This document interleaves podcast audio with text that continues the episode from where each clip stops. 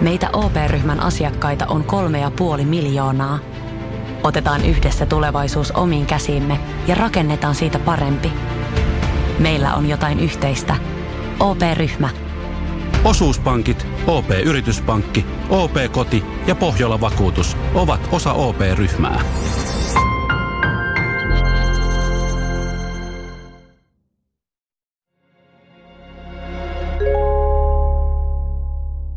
Kuuntelet ratkaisemattomat podcastia. Podcastin on tuottanut Podimolle Suomen podcast media.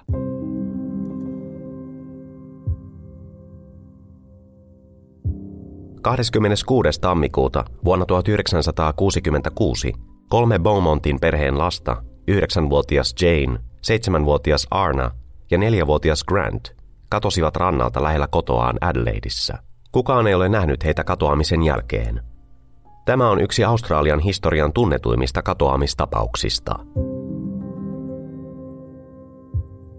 Toisinaan tapahtuu jotain, joka paitsi järkyttää yhteiskuntaa, mutta myös muuttaa sitä. Tämä tapaus muutti monta asiaa Australian lisäksi koko maailmassa. Tämä tarina kertoo Beaumontin perheen lapsista, heidän katoamisestaan ja tapahtuneen herättämästä pelosta, joka sai vanhemmat ympäri maailmaa suhtautumaan uudella tavalla lastensa turvallisuuteen. Vuonna 1966 Beaumontit elivät idyllistä elämää Adelaideissa. Perheen isä Jim myi tekstiilejä ja kiersi lähialueilla tapaamassa asiakkaitaan. Äiti Nancy taas oli kotiäiti, joka huolehti perheen yhteisessä kodissa heidän kolmesta lapsestaan. Pariskunta oli asunut Adelaideissa jo hyvän aikaa. Esikoinen Jane oli syntynyt syyskuussa vuonna 1956. Arna oli syntynyt marraskuussa vuonna 1958 ja heidän ainoa poikansa Grant oli syntynyt heinäkuussa vuonna 1961. Beaumontin viisihenkinen perhe asui pienessä ja kauniissa kodissaan Harding Streetillä Somertonin esikaupunkialueella. Somerton saattaa kuulostaa tutulta, sillä sieltä löydettiin tunnistamaton Tamam Shudina tunnettu mies vuonna 1948. Beaumontit siis elivät unelmaansa – heidän kotoaan oli vain lyhyt matka uimarannalle. Kaiken kaikkiaan heidän naapurustonsa oli hiljainen ja viehättävä. Kaikkien myöhemmien kuultujen lausuntojen mukaan heillä meni hyvin, eikä kukaan osannut aavistaa millainen käänne heitä odotti. Traagista katoamista edeltäneinä viikkoina perheen lapsikolmikolle oli annettu hieman aiempaa enemmän itsenäisyyttä. Jim ja Nancy nimittäin luottivat, että yhdeksänvuotias esikoinen Jane osasi jo huolehtia nuoremmistaan rannalla, joten lapset saivat lähteä sinne keskenään bussilla. Beaumonteilla ei ollut syytä huoleen. He asuivat turvallisella Adelaidein esikaupunkialueella, jossa vanhempien ei tarvinnut pelätä lastensa puolesta. Australian kesäkuukausina lämpötilat nousivat usein yli 40 asteen, eikä pariskunta halunnut estää lapsiaan pakenemasta hellettä rannalle. Jo viikkojen ajan lapset olivat tehneet itsenäisiä rantaretkiä keskenään ilman mitään ongelmia.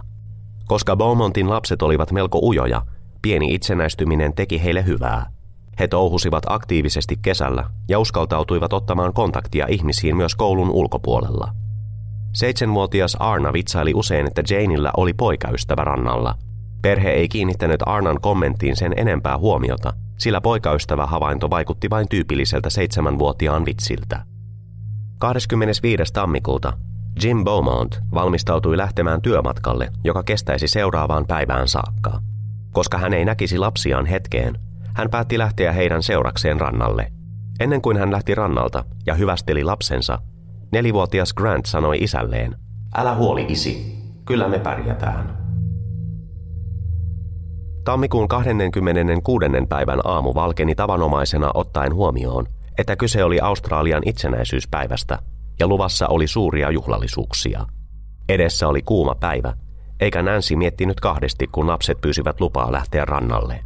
Lapset viettäisivät siellä muutaman tunnin, ja Nancy ehtisi tällä välin poiketa ystävänsä luona. Hän antoi lapsille hieman rahaa, reilut kahdeksan shillinkiä, bussilippuihin ja välipalan ostamiseen rannalta. Pysäkki oli reilun sadan metrin päässä heidän kotioveltaan, korttelin päässä Hardingin ja Diagonalin risteyksessä – Useat silminnäkijät bussin kuljettaja mukaan lukien näkivät, kuinka lapset nousivat linja-autoon kello 10.10 10 sinä aamuna. Eräs silminnäkijänä toiminut nainen muisti, että Jane, lapsista vanhin, kantoi mukanaan suosikkiromaaniaan pikkunaisia. Havainnon uskottavuutta lisäsi, että nainen osasi kertoa, minkä väriset vaatteet lapsilla oli yllään. Noin 15 yli 10 bussi lähti reitilleen ja kuljetti mukanaan lapsia tutulle uimarannalle, jolla oli hauska palindrominimi Glenelg. Seuraavan tunnin tapahtumat ovat pitkälti hämärän peitossa. Lapsien tuntema postinjakaja muisti nähneensä kolmikon tällä aikavälillä. Tom Patterson tunnisti lapset helposti ja väitti nähneensä heidän kävelevän kohti rantaa Jetty Roadilla, noin kymmenen korttelia kotoaan pohjoiseen. Tämä ei ollut millään tavalla poikkeava näky, joten oli mahdollista, että postinjakaja Patterson oli myös erehtynyt ajankohdasta. Myöhemmin hän totesi, että hän oli saattanut nähdä lapset myös iltapäivällä, mutta ensimmäisissä lausunnoissaan hän kertoi lasten matkanneen aamulla kohti Glenelgin rantaa. Noin yhdeltä toista aamulla muuan eläkeläisnainen istui rannalla purjehduskerhon edustalla. Myöhemmin hän muisteli nähneensä lapsikolmikon leikkimässä sadettimien luona Collie Reservessä, joka on puistoa muistuttava nurmikaistale. Näyssä ei ollut hänenkään mielestään mitään tavallisuudesta poikkeavaa. Näin lapset olivat saapuneet rannalle vajaa tunti lähtönsä jälkeen. Useat silminnäkijät muistelivat nähneensä heidät, mutta varmuutta tästä ei ole, sillä Adelaide oli suuri kaupunki. Rannalla oli tuohon aikaan myös paljon turisteja ja vieraita kasvoja. Sama eläkeläisnainen, joka huomasi lasten leikkivän sadettimella, pani merkille myös nuorehkon miehen sinisissä uimahousuissa. Mies kasteli lapsia. Aluksi hän makasi mahallaan nurmikolla, mutta hetken päästä hän liittyi mukaan lasten leikkiin. Eläkeläisnaisen ja kolmen muun silminnäkijän mukaan mies oli noin 185 senttiä pitkä, hoikka, kapeakasvoinen ja vaaleatukkainen. Hänellä oli jalassaan siniset uimahousut. Hän oli katsellut Beaumontin lapsia joitain minuutteja ennen kuin liittyi heidän seuraansa. Miehen henkilöllisyys on jäänyt mysteeriksi, mutta moni pitää hänen läsnäoloaan hyvin epäilyttävänä. Tämän hieman yli 30-vuotiaan miehen henkilöllisyydestä on esitetty lukuisia teorioita – Moni on spekuloinut, että mies oli kenties Arnan mainitsema poikaystävä ja että mies oli mahdollisesti ystävystynyt lasten kanssa viikkojen mittaan. Valitettavasti totuus miehestä ei ole koskaan selvinnyt, mutta lasten nähtiin poistuvan rannalta tämän tuntemattoman miehen seurassa. Lasten liikkuminen epäilyttävän miehen kanssa oli kiistatta hälyttävää. Seurueesta tehtiin silminnäkiä havaintoja vielä rannalta poistumisen jälkeenkin. Seuraavan puolen tunnin aikana heidät nähtiin Wenzelin konditoriassa. Tämä tapahtui arviolta noin kello 11.45-12.15, mutta silminnäkijät eivät olleet tarkasta kellonajasta yksimielisiä. Lapset saapuivat ilmeisesti ostamaan herkkuja, muutaman leivonnaisen ja lihapiirakan. He maksoivat ostokset punnan setelillä, mikä herättää kysymyksiä. Kenelle lapset ostivat lihapiirakan Beaumontit ovat sanoneet, ettei kukaan lapsista olisi normaalisti ostanut sellaista, etenkään ennen lounasta. Lapset käyttivät rahansa mieluummin makeisiin herkkuihin kuin suolaiseen piiraaseen. Toiseksi, mistä he saivat rahansa? Nancy Beaumont muisti tarkasti antaneensa lapsille kahdeksan sillinkiä, eikä todellakaan punnan seteliä. Tämä vastaisi sitä, että lapsi maksaisi suklaapatukan 20 euron setelillä, sen jälkeen kun olisi juuri saanut pientä taskurahaa vanhemmiltaan. Nancy muisti antaneensa rahaa juuri sen verran, että se riitti bussimatkoihin sekä pariin pieneen herkkuun. Lapset ovat siis saaneet rahaa jostain muualta. Todennäköisesti rannalta tapaamaltaan oudolta mieheltä, jolle piirakka lienee ostettu. Ei ole selvää, missä mies oli konditoriakäynnin aikana, mutta on syytä olettaa, että jos hänellä oli pahoja aikeita Beaumontin lasten varalle, hän halusi välttää tulemista nähdyksi heidän kanssaan. Ehkä hän odotti lapsia liikkeen ulkopuolella tai puiston penkillä. Joukko silminnäkijöitä on saattanut nähdä Beaumontin lapset miehen seurassa, ja mikäli heidän muistonsa pitävät paikkansa, näky on ollut huolestuttava. Mies ilmeisesti vietti lasten kanssa 15 minuuttia, jonka aikana hän auttoi heitä pukemaan ylleen. Tämä tapahtui sen jälkeen, kun he olivat leikkineet Collie Reservissä. Silminnäkijät pitivät tätä outona, mutta olettivat miehen olevan sukua lapsille, sillä he suhtautuivat tähän hyvin tuttavallisesti. Tämä tuntuu oudolta, kun tiedetään, että erityisesti Jane oli ujo. Nancy Beaumontin mukaan Jane ei ikinä olisi antanut tyystin vieraan ihmisen auttaa häntä pukeutumisessa. Hän oli nuori ja toisinaan villikin, mutta ei aivan naivi. Läheisellä puiston penkillä istui muuan iäkäs nainen, ja viereisellä penkillä istuivat lastenlastaan odottavat isovanhemmat. Mies lähestyi heitä kysyäkseen, oliko joku käynyt penkomassa hänen vaatteitaan ja mahdollisesti vienyt niiden taskuista rahaa. Pian tämän jälkeen mies alkoi pukea lasten ylle vaatteita, silminnäkijöiden mukaan hyvin hitaasti, aivan kuin nautiskellen. Valitettavasti tämä oli viimeinen kerta, kun kukaan näki Beaumontin lapsia. Näihin aikoihin Nancy Beaumont alkoi odotella lapsiaan kotiin, sillä hän oli ohjeistanut heitä palaamaan kello 12 bussilla. Hän itse saapui kotiin hieman aiemmin valmistaakseen lapsille lounasta. Hän näki, miten bussi pysähtyi korttelin päässä pysäkille, eivätkä lapset hänen yllätyksekseen nousseet sen kyydistä. Äiti oletti lasten myöhästyneen bussista ja kävelevän kotiin, tai tulevan seuraavalla bussilla tunnin tai parin päästä. Näin oli käynyt aiemminkin, eikä Nancy nähnyt syytä huolestua. 1960-luvulla elettiin toisenlaista elämää kuin nykyään. Tänä päivänä kolmelle pienelle lapselle ei luonnollisesti annettaisi tällaisia vapauksia. Mutta tuohon aikaan, pienessä ja uneliaassa Glenelgissä, tällainen oli varsin normaalia. Rannan jälkeen lapsista on kaksi mahdollista näköhavaintoa, mutta rikostutkijat eivät ole onnistuneet vahvistamaan kumpaakaan todeksi. Ensimmäisen havainnon teki postinjakaja Tom Patterson, joka alkujaan väitti nähneensä lapset aamulla, kunnes muutti mieltään ja kertoi nähneensä heidät mahdollisesti vasta varhain iltapäivällä. Se sopisi tarinaan, jossa lapset olivat myöhästyneet bussista ja lähteneet kävelemään kotiin. Pattersonin postinjakoreitti kulki kuitenkin tuon paikan kautta vasta 13.45-15.00, joten kahdesta vaihtoehdosta on pidetty todennäköisempänä sitä, että Patterson teki havaintonsa jo aamulla. Internetin salapoliisit ovat sittemmin ihmetelleet Tom Pattersonin huteraa lausuntoa, sillä itsenäisyyspäivä on pyhäpäivä, eikä silloin jaeta postia. On vaikea sanoa, oliko asia näin myös vuonna 1966, mutta yksityiskohta askarruttaa monia. Toisen näköhavainnon teki turisti. Hän oli käymässä Broken Hillistä, joka sijaitsee tuntien ajomatkan päässä sisämaassa. Hän vieraili Glenelgin uimarannalla ja näki, kuinka lapsikolmikko poistui paikalta muiden silminnäkijöiden antamia tuntomerkkejä vastaavan miehen kanssa – Kyseinen turisti kuitenkin sanoi, että miehen hiukset olivat vaalean ruskeat, eivätkä vaaleat, mikä sai poliisin pitämään lausuntoa kyseenalaisena. Kenties turisti on nähnyt vain jonkin muun perheenisän liikkeellä omien lastensa kanssa. Joka tapauksessa Nancy Beaumont oli kotonhan ja odotti lastensa palaavan. Kello kahden bussi tuli ja meni, eikä Janea, Arnaa ja Grantia näkynyt missään. Lasten isän Jim Beaumontin työpäivä päättyi pian kolmen jälkeen. Hän oli ollut kahden tunnin ajomatkan päässä sijaitsevassa läheisessä kaupungissa Snowtownissa, kaupittelemassa kodin tekstiilejä työtoverinsa kanssa. Kotiin saavuttuaan hän sai kuulla, etteivät lapset olleet palanneet kotiin. Nancy odotti heitä kasvavan huolen vallassa. Vanhemmat lähtivät matkaan ja kulkivat rannalle lasten suosimaa reittiä pitkin.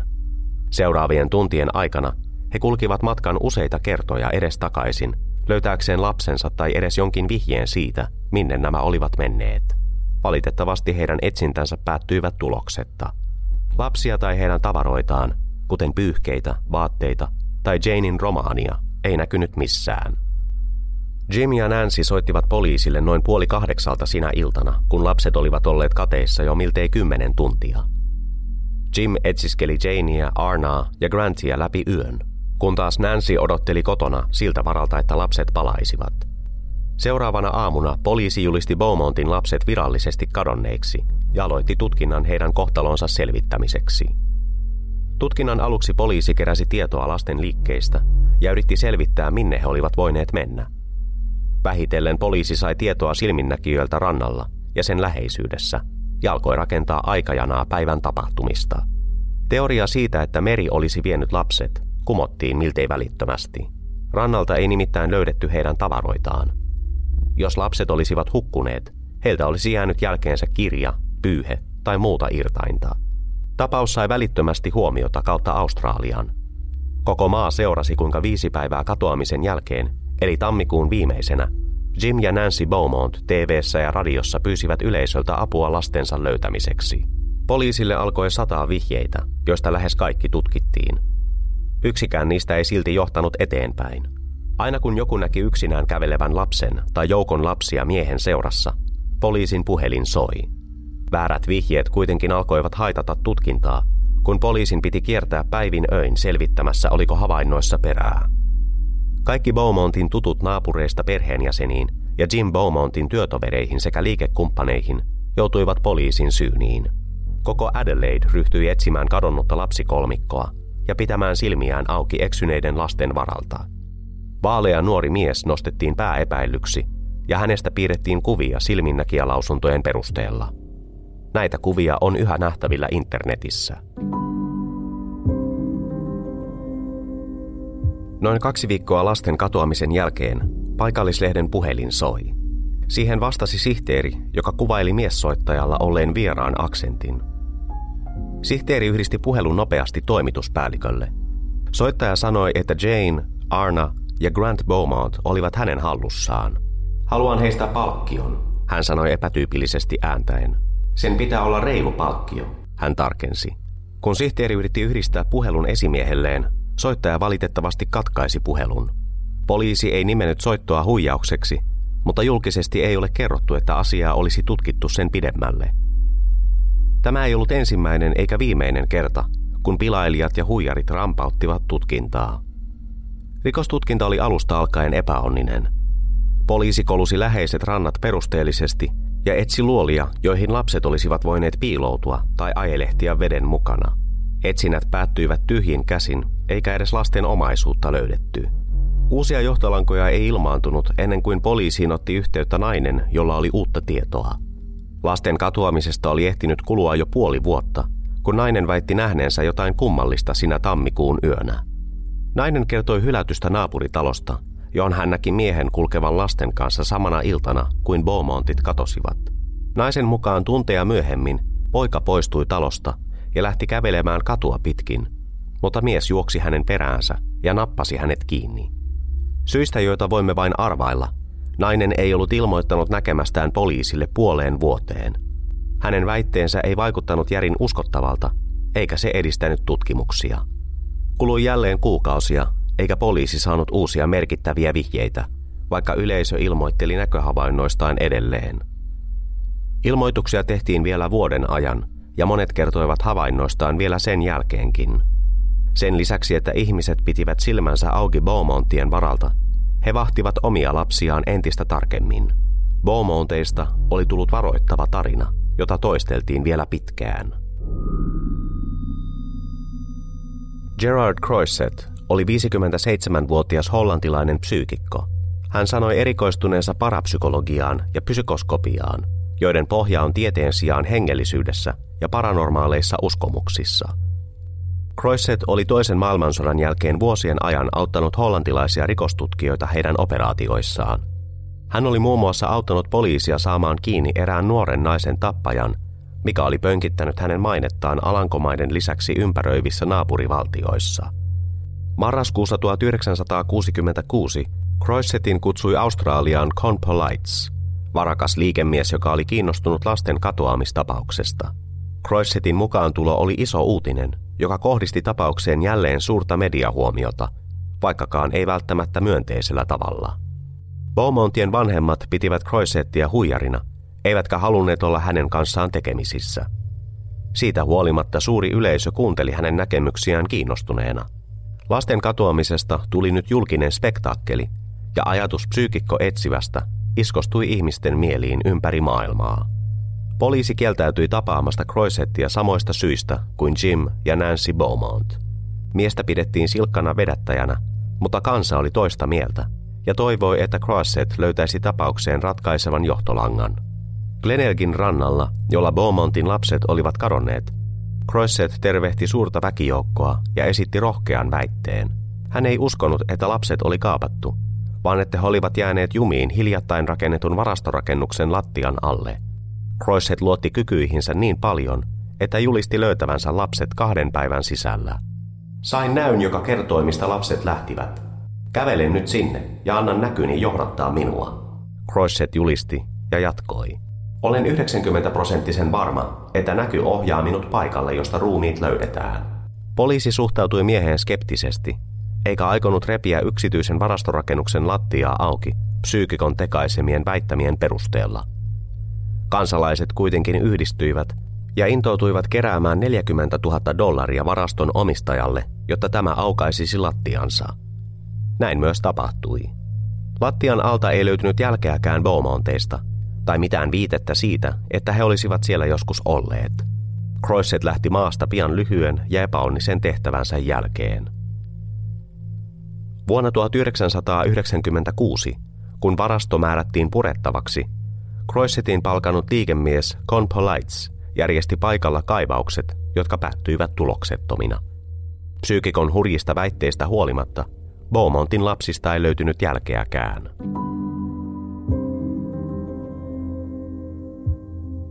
Janein, Arnan ja Grant Beaumontin katoamisesta oli nyt kulunut kaksi vuotta, eivätkä heidän vanhempansa olleet saaneet kovasti kaipaamiaan vastauksia. Näihin aikoihin vuonna 1968 lasten vanhemmille saapui postissa kirje, joka oli leimattu Dandenongissa, Melbournein esikaupunkialueella. Kirjeen oli väitetysti kirjoittanut Jane, joka olisi tässä vaiheessa ollut 11-vuotias.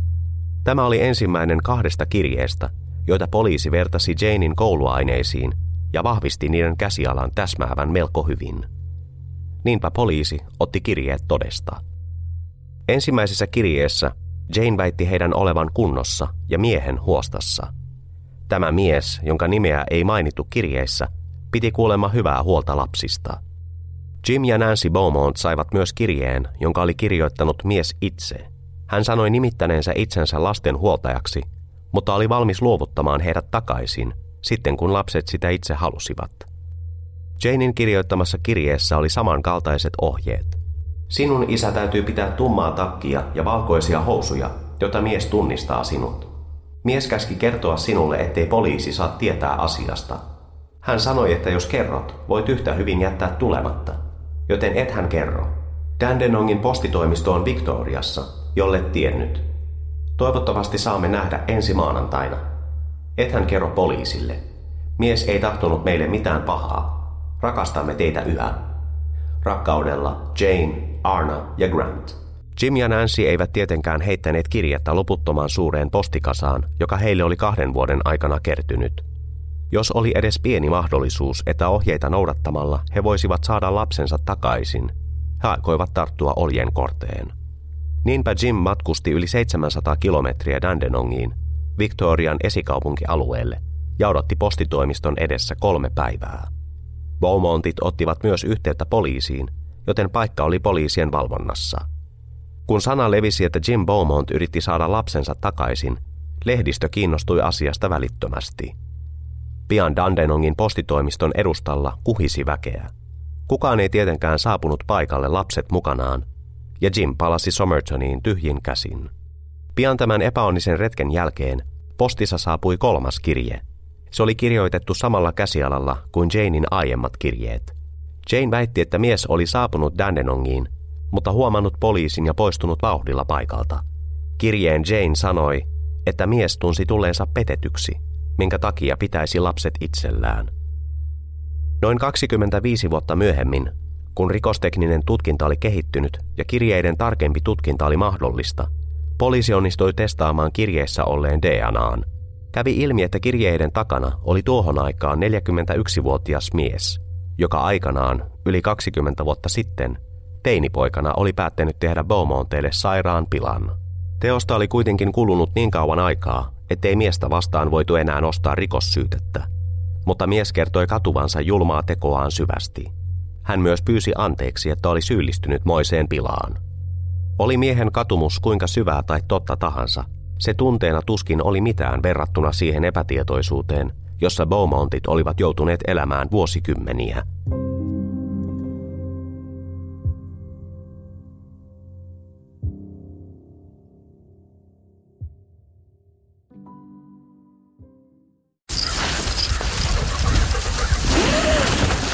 Musti!